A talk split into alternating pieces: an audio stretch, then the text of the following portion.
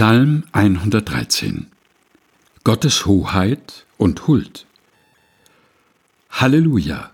Lobet ihr Knechte des Herrn, lobet den Namen des Herrn. Gelobt sei der Name des Herrn von nun an bis in Ewigkeit.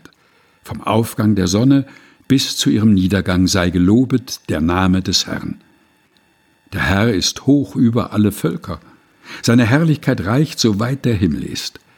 Wer ist wie der Herr, unser Gott, der oben thront in der Höhe, der niederschaut in die Tiefe, auf Himmel und Erde, der den Geringen aufrichtet aus dem Staube und erhöht den Armen aus dem Schmutz, dass er ihn setze neben die Fürsten, neben die Fürsten seines Volkes, der die Unfruchtbare im Hause wohnen lässt, dass sie eine fröhliche Kindermutter wird. Halleluja! Psalm 113 aus der Basisbibel der Deutschen Bibelgesellschaft, gelesen von Helga Heinold.